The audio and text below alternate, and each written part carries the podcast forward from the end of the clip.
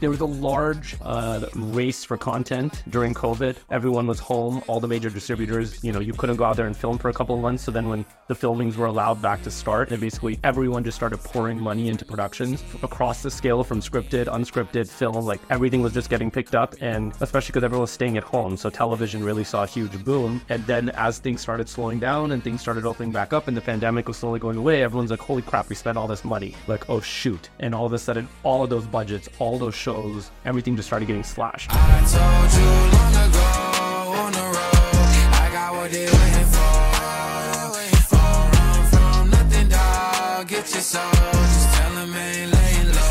I wanted to welcome my very, very exciting guest, Mr. Calvin Singh.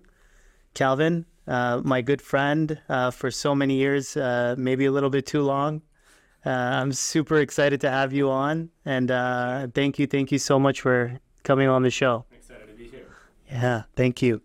Um, you know, before we get a little bit too detailed, I think since we are in overtime, first I wanted to thank you. Calvin brought me this wonderful bottle, as classy as he is, of Veuve Clicquot. Not necessary, but appreciate it. Yeah. Thank you for that.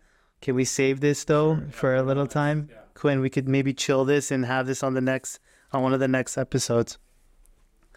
Um, but uh, other than that, I think uh, our drink of choice tonight, you know, both of us are a little bit of whiskey drinkers. I just have some Glen. If you're okay with it, maybe we could start it off with that. Sounds perfect.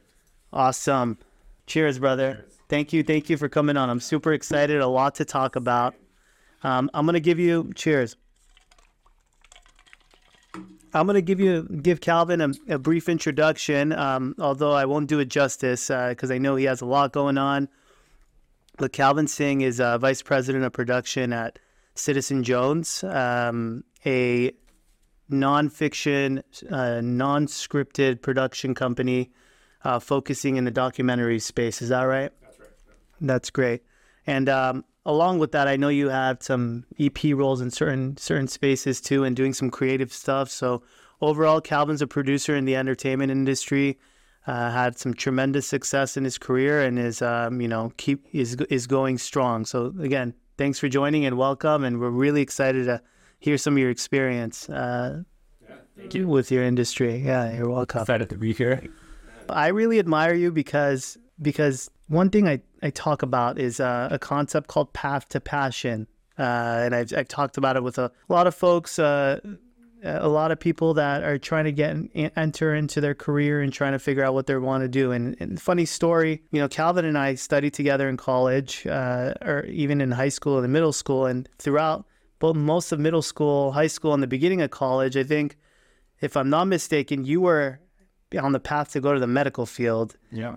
If I'm not mistaken, at some point you realize, and one of the one of the things I remember, and I saw the passion in the for the first time and I'm sure it was probably before this, but when I noticed it for the first time was when we were in community college and we took that one cinema cinema class together. Yeah. You were super into this class. And this for me, it was one of the classes. Yeah, it was cool, but it was one of the electives we were gonna take. Yeah. But I feel like that maybe that could have been something that was like an entrance to this could be something that I could really, you know, to take a next step in. It, it was a cool class. I mean, I was learning a ton. You probably knew a lot of it. And, and I remember you were just regurgitating stuff, I've never seen you participate in a class as much, and it it was super cool to see. But at one point, I think you, uh, you know, decided, hey, you know what, fuck it, I'm gonna go after my passion. I'm gonna go after, uh, you know, what I'm super into. Do you remember when that was, or is there is there like a moment that you had, or how did how did that really work? How what was that experience for you? Yeah, um, let's see. I think so obviously the passion was always there for entertainment. I've always been into it, but you know, to me, growing up Indian American, like to us, those aren't realistic options that our parents give us that we could go into. To us, it's like you become a doctor, a lawyer, engineer. Like those are your only options. There's nothing else out there for us. Right. Completely not true. Complete opposite of what I would tell my children. But you know, it's like you have to understand having immigrant parents, what their expectations are for their kids who are from here. Um, so I was just, you know, just constantly telling myself since I was a kid, I'm going to be a doctor, I'm going to be a doctor, but never really stopping to be like, what is a doctor? Yeah. What am, what is my daily life going to look like? What am I going to do every day when I wake up? Am I going to be happy doing this? Am I excited to go to work? And as I like was in college, I still kept working toward it, working toward it, and then it was like more toward my senior year of college, of undergrad, and I was still studying, I was still completing the path, and I was just more and more, I was just like this is not what I want to do. I don't want to wake up every day and do this. I don't have, um, I don't have the passion behind it that someone needs to to dedicate, you know, going into medical school and then residency and all that. I just don't have that dedication to want to do this every day. It's not for me. Sure. And I, you know, I started exploring what it would be like to actually, what is the path to get into entertainment? What is it to get into television or film? I actually, you know, I'm in television right now, but I really, my passion was for film when I really wanted to get into it. I dabble in documentary film now, but it was just learning about what are the different ways people put your foot in the door. And, you know, obviously I shared that with my parents.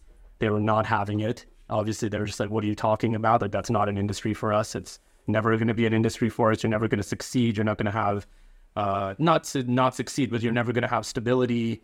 The doors aren't going to be open for you. You have no, you know, family ties in entertainment. Like, it's just not. So I was just like, you know, I did my research and I just kept looking and looking. And then we graduated. I came back to LA after UCSD and I was, you know, studying, doing my science classes. And it just like hit me one day. I was like, I need to get a job as a PA. I need to get an assistant job. I need to figure a way to get my foot in the door just to even see if I like it. Right. I might hate it. I might walk in there and be like, what the hell is this crap? Right. This is not for me. But I was like, I want to experience it. I want to get in there and I want to see what it's like. And I, you know, I got lucky. I a friend of Sanam, uh-huh. her her in law was a producer at a, at a production company, and she I'd met her once, and I was like telling her like, yeah, I'm pre med, and she was pre med back in the day, and then decided to go through a producing route, and so I was telling her, oh, I've always wanted to like check it out, and so she just called me one day when I was like walking around. It was like, hey, like I need a PA tomorrow. Like, are you available to come in? I need a PA for a two day shoot. Wow. So I jumped in there and I was like, yeah, like I was in the middle of studying for classes and I went and took uh, the PA job. I ended up staying in that company for two and a half years. I never looked back. It was the most exciting, that day one of being in there was the most exciting thing I've ever done. I never looked back. I never finished any of those science classes I was in the process of doing. I never finished taking the MCAT. I just looked straight forward and said, this is where my future is. And he, and it was like you knew this is it I knew. because you're so into it. I, I was just like, this is what a career is supposed to be. You were supposed to wake up and be so excited to go into the office every day. This is where passion comes from. This is where success will come from when you have this feeling of being like, this is what I want to do every single day. Uh, that's beautiful, and you, you, you. It's in since then, and I've seen, and I think what that first was it MRB production. Productions, yeah, wow. Yeah. yeah. and a half years, yeah. So so MRB two and a half year stint. Two and a half years, yeah. Left there as a assistant production coordinator. Yeah, but like learned the ins and outs of like nitty gritty learning production logistics and creative, mostly in commercials and music videos. Got it. Yeah. Right, and you know, it, there's a concept of for for you know folks that are just starting. You know, you got to do your time, and we talked about this with Sean, um, and I'm sure you did a lot, and you you you know you may be doing some still, and it's just like. How can you really, you know, I got, I, I got, you know, young, young guys coming out of college saying they want to be X, Y, Z, and I said, go, go work under this person, go, go get some experience, really do your, work for free, work for, it doesn't, the money doesn't matter, get, get into the journey. Yeah. and and this is your this was your journey. You know started here you know getting a phone call and just jumping jumping in and just never looking back and just following the journey and trusting the journey. I love that. And so and a fast forward now you focus primarily on non-scripted television. Yeah, unscripted. Yeah, Unscripted. nonfiction. okay Yeah, so that's our. how'd you get into that Oh god. Uh, so after I left MRB, I went into the freelance path. So I was at a company for a long time, and you know that was like the nitty gritty of learning all of it, like minimum wage pay. You've got to do all the dirty work, but like it, you know that's what it takes to get there. You need to learn what every single department is doing in order to learn entertainment. So I did all that. I you know did my time there, and then I had a producer reach out to me. Um, God, what was that project I did? The first thing I think it was like a Sean Kingston and T.I. music video okay and I got asked to come and uh, uh, be a production coordinator on that. I met the producer of it, and she asked me. She loved me when I was there. She was just like, like, you know, how do you know everything about this? I'm like, well, I came from like the trenches at MRB. Like, right we were all hands on deck type of company, so I've learned everything. So she actually asked me. She was like, "Do you want to come and be my assistant and production manage or production coordinate my sh- projects depending on the budget?" Well, I said, "Of course." And I basically became her right hand person, and she was a big name producer. She used to do a lot of, you know, probably every music video we grew up watching. Wow. all of the heyday of MTV music videos. Um, her name's Anka Tillman. She's great Anka. still a lifelong friend. So I just I became her assistant slash on her productions, depending on how large they were. I would be either a coordinator or a production manager, and I just eh, oh, and I would freelance with her. So we would hop around from production company to production company, and I was enjoying that. And I was basically at this point four years into commercials and music videos, and I was like, you know, I want to be. I'm working in logistics, which is it still excited me a lot. But I was like, my goal was producer. Like I want to mm. become a producer, but I was like, I don't want to become a producer in short form. I don't like commercials and music videos. Like I love them. I had my time in them. They're great, but I want to do long form content. I want to do content that has, you know, people sit down and watch it, not things that are forced in front of people like commercials and music videos in a way. Got it. Um, but you had to do it to get. yeah, yeah. I, I, I feel like what made me such a strong producer in television was coming from the music video commercial world because that is the most difficult out of all of them, in my opinion. Um, but yeah, I was after I was done with, uh, you know, I was like, I want to get into the producing route. I want to start working my way up from the junior producers and you know, getting my way in there, whether that's going to be in TV or in film. And um, another friend of ours, uh, Seppi Maccabee, Imon's cousin, another Yeah. friend of ours whose cousin was a producer, had known that I was in the business. We talked all the time about it. And she was actually working on Shahs of Sunset for Bravo. Ah, Yeah, so that was my foot into the door unscripted. Season four of Shahs of Sunset. so you did season four. Yeah. What were you doing for that? Uh, so I went into uh, I went into a meeting with them. So I just met with all the EPs and stuff. It was like the you know I I am still friends, lifelong friends with all the producers on that show, and I had the funniest, most interesting meeting of my life. Like I was so used to like you know business style production meetings and stuff, and the questions they'd ask me in the meeting were so ridiculous, but they were basically me as a person and so up my alley of what I appreciate in life. Um, the, you know, we laugh even when I see them now. We laugh about the questions all the time that they interviewed me with. But I walked out of there and I was like, well, I, get, I was just super honest, but I was like, maybe I came off as a tool. I don't know what I came off as. And I just, I walked out of there. I got into the parking lot and I got a call and it was Seppi and she was like, hey, I'm going to put you in touch with my line, ma- my line producer. Can you start tomorrow? Wow, And so just like that. just like that. It, it seems like there's a commonality in in the entertainment industry where it's like you got to be ready to drop everything you're doing and just be down. If you're yeah yeah if you're looking at yeah especially if you're interviewing. Like if you're not looking for staff positions but if you're looking to freelance from show to show or production to production like yeah there has to be this you know moments just come and they'll come and go if you're not ready for them or sometimes you just got to jump on them. Sometimes they're the wrong ones but you know they're all lessons learned kind of. But Yeah. uh, this was a great one. I loved it. I started the next day as an associate producer on that so I got my first producing credit and I just started like, you know, I was actually working in episodic television. I was like, this is what I want to do. I want to watch things that people tune into purposefully. Wow. Be like, you know, we actually created a product that something is more, you know, it's more recognizable. There's more, um, there- there's just a little bit more fulfillment in it, in, in, in those like episodic in film, in my opinion. So that's where I broke, that's how I got into unscripted. And then from there, I just ran up the ladder in producing and, you know, working my way from a segment producer to a supervising producer and I loved it. That was all on the creative side. Um, but then in the process of that, I realized I hated being in the creative side of unscripted. Yeah. And then I got an opportunity to go back into logistics, which is what I started in, and I got a line producing job offer. And I was like, I don't want to do this at first because I was like, I want to stay in producing that. And my a friend of mine who was a what was she at the time? She was like a VP of production at one of these big companies. Um, there was a show for VH1, and she was like, "Can you please just do me a favor? I'm like, I need someone right now." And I did it, and she was giving me a line producer edit, and I fell in love with entertainment all over again. I just I loved every moment of it. Like learned like doing the logistical and the budgeting and the business side of scripted episodic. Te- I mean unscripted episodic television.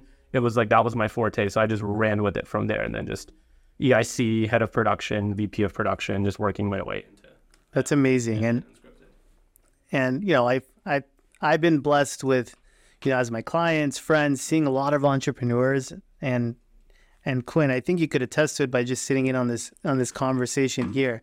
That passion behind, you know, what he what Calvin's doing in his in, what you're what you're doing in your work, you could even see it and feel it. And so for somebody coming in, you know, trying to work with somebody in this space, you know, myself, when I look at employees that I want to bring on or partners that I want to engage with in a certain uh, venture, it's really critical that one, not only do they have the experience and just go to the journey, go through the journey, and two, just be super passionate. So it's it's amazing seeing seeing what you're doing in the ladder you're you're you're uh, you're climbing, and so kudos to you, man. Thank you. Cheers. I wanted to take a step back though, if you don't mind, Calvin, because some of our audience, kind of like myself a little bit, are a bit novices in the world of the entertainment industry. Mm-hmm. So you're a producer. Yeah. And I'm sure there are so many types of producers, but for our audience, can you please help? What the fuck is a producer? what is a producer? Yeah. Uh, uh, in so it obviously varies. Yeah. Film, television, it's all varies on like what is a producer and what Yeah. different role because there's so many different roles of producer. But the producer, producer, like you know, like the person that gets the Producers Guild of America stamp, the PGA, the person that is the business mind, the logistical business mind behind a project. So that is the person that you know, if it's in film, they're the people that find a script, and then with the script they go and they find financing, they find distribution. You know, they're involved. It, it's you know, it, it is not a creative job per se, but they hire all the creatives, and all the creative decisions fall on them. So at the end of the day, they are the person that approves any creative decision. So it's still a, it's basically the business of creative, and that's mm. what it is as a producer. Is they are allowing they, they trust people, they hire people, they allow them to run freely and you know go with their visions. But at the end of the day, it's their project. They are solely the sole you know they're the they're the backbone of the entire thing they're the person who starts from day one from inception of something to the last person when marketing and distribution and ev- they're the, that final eye on everything so that that's the the typical producer So, so that's a producer. that's a producer So I don't know. I don't know if I'm allowed to do this. I'm going to do it with your permission anyway. But I think uh, we have an announcement that you're producing a film. process You're in the process of producing a film. That's amazing. Congratulations. Tell us a little bit about it, maybe, and and through that, give us give us you know the folks that don't really know what's behind the scenes, you know what it takes to build a whether it's a, a film or television series or or whatnot. Give us kind of like the Cliff Notes version, if you don't mind. Yeah, yeah. I will say there's, there, you know, television and film are in like what we laugh about in the entertainment industry is they're two different worlds. Right. They're completely separate worlds. Like they overlap in so many aspects. Like you overlap with the way things are done and productions are done and what budgeting is. And we follow the same paths as obviously the streamers have allowed it to be a little bit more merged now, but the industries are run like completely differently. So it's, um, it's very interesting, but I will start with film. So with this one, by the way, I can't talk anything about it. So Give us something. Come on. I'll try to give you yeah. Uh, it's a project with the producer from Mexico City. Okay. was introduced to me, and they, they're you know predominant Mexico City based producer. They got this project up and running. They wrote a first draft. They got a script writer to write a first draft of a script. It was a failed first attempt, and they basically got introduced to me. I sat down with them. We've had a bunch of meetings together, and we've just basically partnered up on this. And we're in the process of doing a rewrite now and hiring a local producer based in LA, um, well, based in the states in general, just because the it is an English language based uh, film. It's a rom com. Um, some big name talent attached to it that I cannot talk about, but um, Okay. Uh, We'll get it out of you. and no, I don't know about Have a little Maybe on bit. the next one. Okay. It's uh, yeah, but it's a cool project, and it's like this is you know this is the producing from the inception. Like us, we are we're finding the script writer, we're financing all of the development portion of it, like internally, and then we're going out and finding distribution, uh, whether that's partnering with a production company or going through the indie route. Um, so there's a, so there's so many different ways. One way is the, you know you you can partner with a production company that has first look deals places. Um, What does that mean? uh, so you know, let's just say Navid Rahimian Productions. You're a predominant product producer. You have a first look deal with Warner Brothers Discovery. You, we partner with you. You could use this project if you're passionate about it as one of your distribution deals that you throw out with Warner Brothers. Got it. Yeah, that's a choice. Second choice is going directly to the distribu- distributor alone. Like, let's just say, you know, I have a great reputation with Netflix. I've done a lot of projects with them. If I took it to them and then they said they wanted it, we could partner with them and they would internally finance it and produce something like that. Or the third route, which is where I personally want this to go, is the indie, the indie route. Like I would like to go through the film festival route, hmm. which is we are going to have to go out there and find our own financing. Meaning we're going to, you know, once the script is done and ready and we're ready to present it, we're going to find financiers. Um, whether that's you know people who in, invest in film or it's going to be you know even people we know they're just looking to get their foot in the door and then we would take the film and we would go through the festival route and try to get it into all the majors try to get it into toronto um, you know sundance all, all the big guys um, and then pray that you know the movie's good enough where a distributor is going to come up and be like great here's your money for the budget you guys spend plus additional and plus some back end. Hopefully, they profit even more. And that would be yeah. That'd be amazing. yeah, that's the So, so what?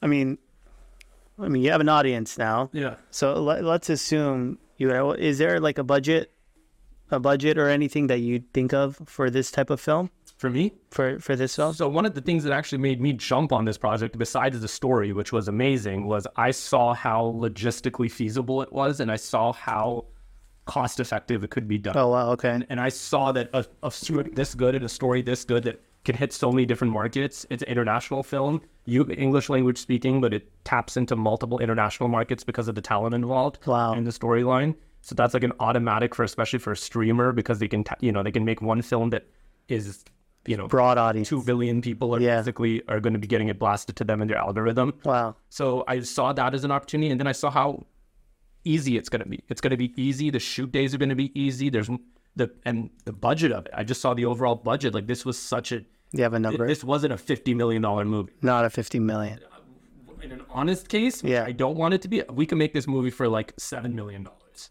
Okay, but realistically, you think? Amazing. Yeah. Yeah, maybe double that. But Okay. I, I, this is an under twenty million dollar film, which I think still has like that you know big fat Greek wedding pop to it, where like pe- everyone I know would watch this. Your mom would watch this movie. My mom would watch this movie. Everybody we know would watch this film. It is. It would be one of those films that everybody would just be like, you have to go watch this. It's such an experience. It's something you've never seen before, and uh, if we stick with our talent that's attached to it all the way to the finish line, there's going to be some uh, some nice surprises that would be there. So. Yeah. That's exciting. I'm I'm super looking in looking forward to hearing Yeah. and seeing the progress of it. And to those who are interested and want to know more, can we can we can they inquire within? Yeah, sure. Yeah, Yeah? yeah. Hopefully, yeah. Once it's ready, Okay. press release is ready to go out and things are good to go. Yeah. Okay. Well, reach out to us and we'll get you guys in in front of the right contacts and. uh um, hopefully we'll have a successful film very shortly. Yeah. Congrats again and best of luck on that venture. Thank you. Super exciting. Now in the indie space, sometimes talent isn't as critical, right? But it's not. It's not. Uh, if you want to get an indie that's you know going to actually get get a stride to it, there ha- there should be talent. there should be someone and then people tied to that, like main talent. Yeah, like some you know someone who has a fan base because people are going to go see their indie films because they're going to be like you know they're not getting paid a lot for these. This is an actual passion project for a lot of them Right. that they actually just thought was so good that they went out there and did something not for their you know fifteen million dollar paycheck because you know it's in an indie route. So people you know that's oh that's also what gets you into this into the festival circuit. Unfortunately, is you know the bigger names. Yeah, you you got to have something behind it. yeah, you know talent talks obviously. Talent talks. Hollywood, yeah. Um, and then you know beyond that, obviously, which is what your expertise lies, is the budget, right? Yeah. And so I know, I mean, maybe we could shift gears from film a little bit back to what you really know. Yep. Maybe you could share some bi- benchmark numbers of, like, for instance, in a production budget, what you're trying to margin. What what what is what does that look like? I mean, you know, putting my accounting hat on, wanting to really understand profitability metrics of a you know s- we'll stick to what you're what you're best at in terms of nonfiction and uh, unscripted Yeah. how, what does a budget look like and you know what are what are margins typically expectations and how does that work what is it talk talk to me about the business of it a little bit Yeah. Yeah, so television is obviously completely different from film the way it's done because in television you never there's no indie route. okay There's no indie route unless you're making something for YouTube, and that's just not. right no we want to talk no about money. There's you in television, whether it's scripted or unscripted, projects get taken to distributors, whether that's your streamers or your cable networks or your you know broadcast networks. You take production companies take projects to the net to the distributors, and then they f- fully finance. So they own all the rights outright to every production that they. So you are producers on it, executive producers as production companies. You do all the hiring and the entire producing of the project, but they own all rights and distribution. And that means they also fully fund the budgets. okay So you know, we come up with an idea, they like the pitch, we present them with schedules, assumptions, budgets, show them all that stuff. It makes sense to them on their slate for the moment. They have the money to pay for it, they greenlight it, they fully finance it. So then, you know, once that's good, we're all good there. They, you know, and I'm in unscripted, we can have budgets that are like two and a half million, uh-huh. and we can have budgets that are like 20 million. Like that, it varies so dramatically depending on what the project is. Unscripted is such a wide space. It's your, you know, crappy reality television, and it can also be these like super high end you know, massive recre projects that you're doing for Nat Geo and stuff like that, and that's all still within the unscripted space, but they vary so dramatically. But you know, for instance, I'll just say like on a a typical production budget like five million dollars maybe for eight episodes. Okay. that's around average. And so with that budget, with everything, with uh, all the overhead and everything that comes out, what what is a typical margin that you like to hit in in a production budget like that in, in your space? Yeah, so I then, which is part of my job because I deal with all the operations, logistics, and budgeting, making sure the company's profiting. Is we for first season project we like to be in at twenty five percent. Twenty five percent. That's like the 20 minimum. That's like our minimum goal. If we're below twenty five percent, we've technically kind of failed on the project.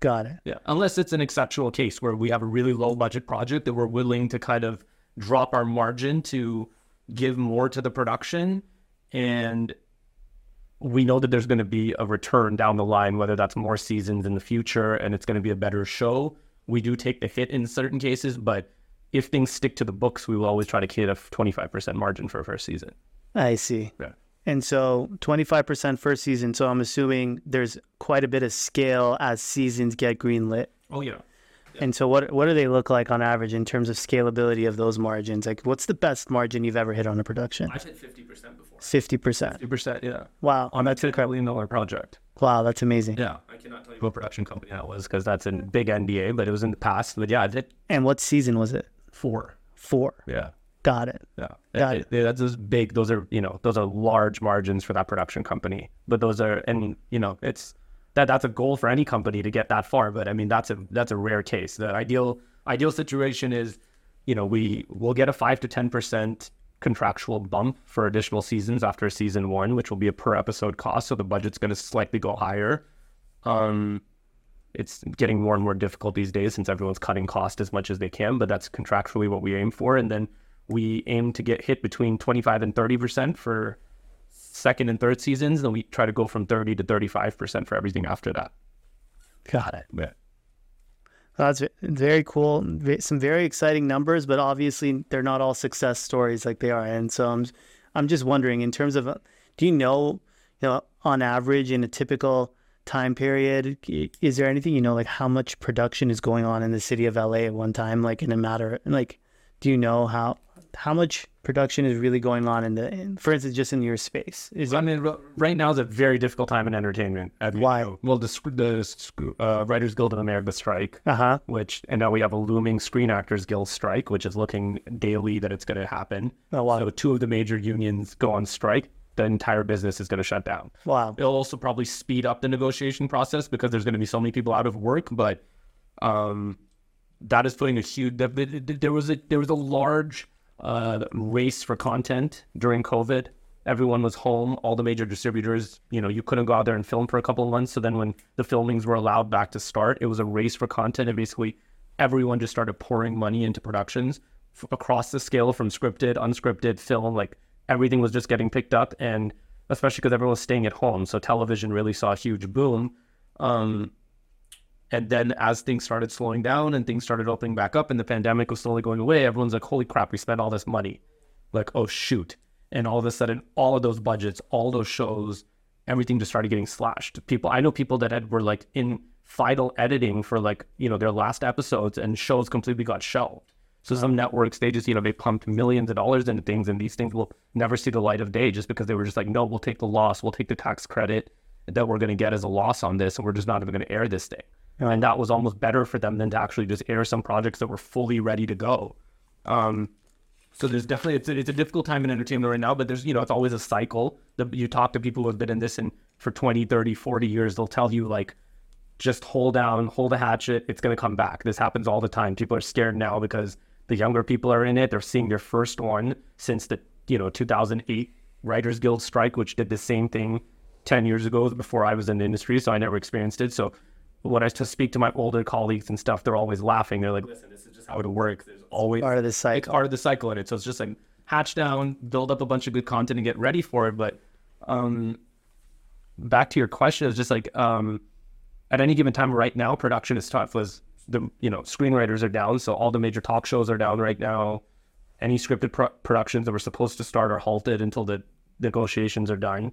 Things that were already in production are allowed to continue producing, but there's no writers' room, so there's no edits allowed It's crazy. crazy. So a lot of places are just stopping down because of that. And in a way, you know, people are always asking us like, "Oh, like, how's the Writers Guild affecting you guys?" And I'm like, "We work in unscripted and doc, and like, it's not really in, uh, affecting us that much. Like, it is in a portion because we're still part of that uh, bigger scale entertainment problem of they spent too much money during pandemic, so they're not, you know, greenlighting as much stuff as they are. But in a general sense, like once the Screenwriters Guild went in effect, like we got like six or seven like paid development deals like greenlit within two weeks, like funded by networks, and right now we're like we're busier than we've been in the last year. um, want want to shift gears a little bit and uh, you know get a, get a little personal if that's okay. I mean, you, know, you already have my vote as the future mayor of Los Angeles because uh, for those who don't know, Calvin Calvin is literally there's nobody that knows more than the about the city of the Los Angeles that I know of. And so, um, you know, we grew up together uh, in the in the valley, which I know you have a love hate relationship with. uh, love that you're from there, but maybe you know our our offices and our podcast is in is in Encino, and so guys, it it took me quite a bit to to get Mr. Singh to come over the hill and come back to Encino, and so I'm I'm happy you're here. But yeah, let's let's pull it up. Let's look at the let's look at the map if you don't mind, Calvin, and just give us a little walkthrough. I know that you have this super cool. Maybe you could pull up that map. You have this super cool map of LA on your house in your house, right? On drawing this one, yeah, what is that? it's just an outline of the city. Okay, It cuts out it cuts out the cities that are part of well besides like Beverly Hills and West Hollywood because they're smack in the middle. Everything else that's outlined that are not actually part of the city, like Santa Monica's missing. so Beverly Hills is missing. no, Beverly Hills and West Hollywood are the only ones that are in here because they're in the middle. Okay, But all the outskirts cities they're all missing. okay, Santa Monica, all the South Bay cities, Torrance, you know, okay, Redondo, Manhattan Beach, all those cities are all missing from it. okay. It's super super cool map. What what is it? What are the little uh you know are, are these the names of the Communities. community? All the communities, yeah, I think broken. It's detail too. It's probably the best one. Okay, um and so where's the valley? Point me to the valley. It's like see that cut through right there. Now where we are right now No, yeah, you see that we're right here at Encino with the big E. with the big E, Okay, Yeah, so that cut through is Mulholland. that's Mulholland. Yeah, you see this line right here right below the E? Yes. That's Mulholland. Ah, okay. So we're up Mulholland. Now currently you reside in, in West Hollywood, right? We were actually reminiscing a few days ago and uh, talking about our good old days in LA and nightlife uh, in our in our late teens and early 20s and mid, mid to late 20s and how things have changed so substantially. So so right now, like I mean, back in the day, we used to go to what Supper Club and all these different clubs in Hollywood, but now I don't see any clubs in Hollywood. Like the Hollywood heyday. Yeah, is that what uh, you called it? And it was, yeah, the pre-social media. You know what I mean? It was like that's why everyone went to Hollywood back then. Because all the celebs went there. They made the clubs hot. They would go there and let loose. And those days, it just faded away. You know, it's like everything now is pull out your phone and record anything. And I think that you know that that's I feel like that's taken. You know, any of the hot spots you go to now, there's like a no photography policy, mm-hmm. and it's based on that. It's a let's to let them, and you still can't even. Everyone has their phone out. No one actually even follows us. Right. You know, to even go to Soho House, everyone's taking photos and stuff. It's like none of that stuff actually means anything anymore. But I just yeah, it's like Hollywood had its time and it's still there. Like don't get me wrong, Hollywood flourished into what it is now, which is like this, when we used to go back there, it was still gritty. Like no one was there. There was you know, it was like Yeah. it was just on the up and coming. No one lived there.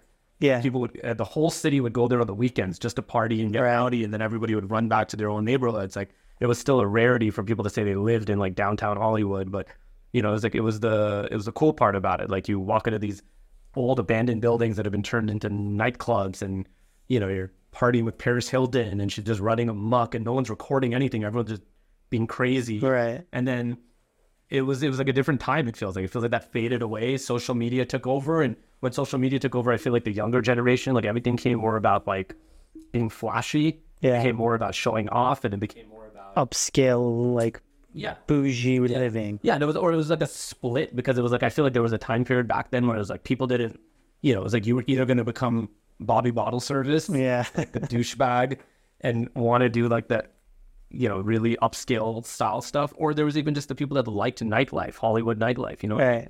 And those people separated and went to the east side or went to Venice and they're, you know, doing their own style of bars and, you know, they're they're done with that nightclub style one. So give, give me, let's pull up the map. Give me, give me the, give me the geographical location of, where the the nightlife people who just like the nightlife and went to the east side. What? So Venice, Venice. This is way west, but yeah, that's you know they're just So where is that? way out here.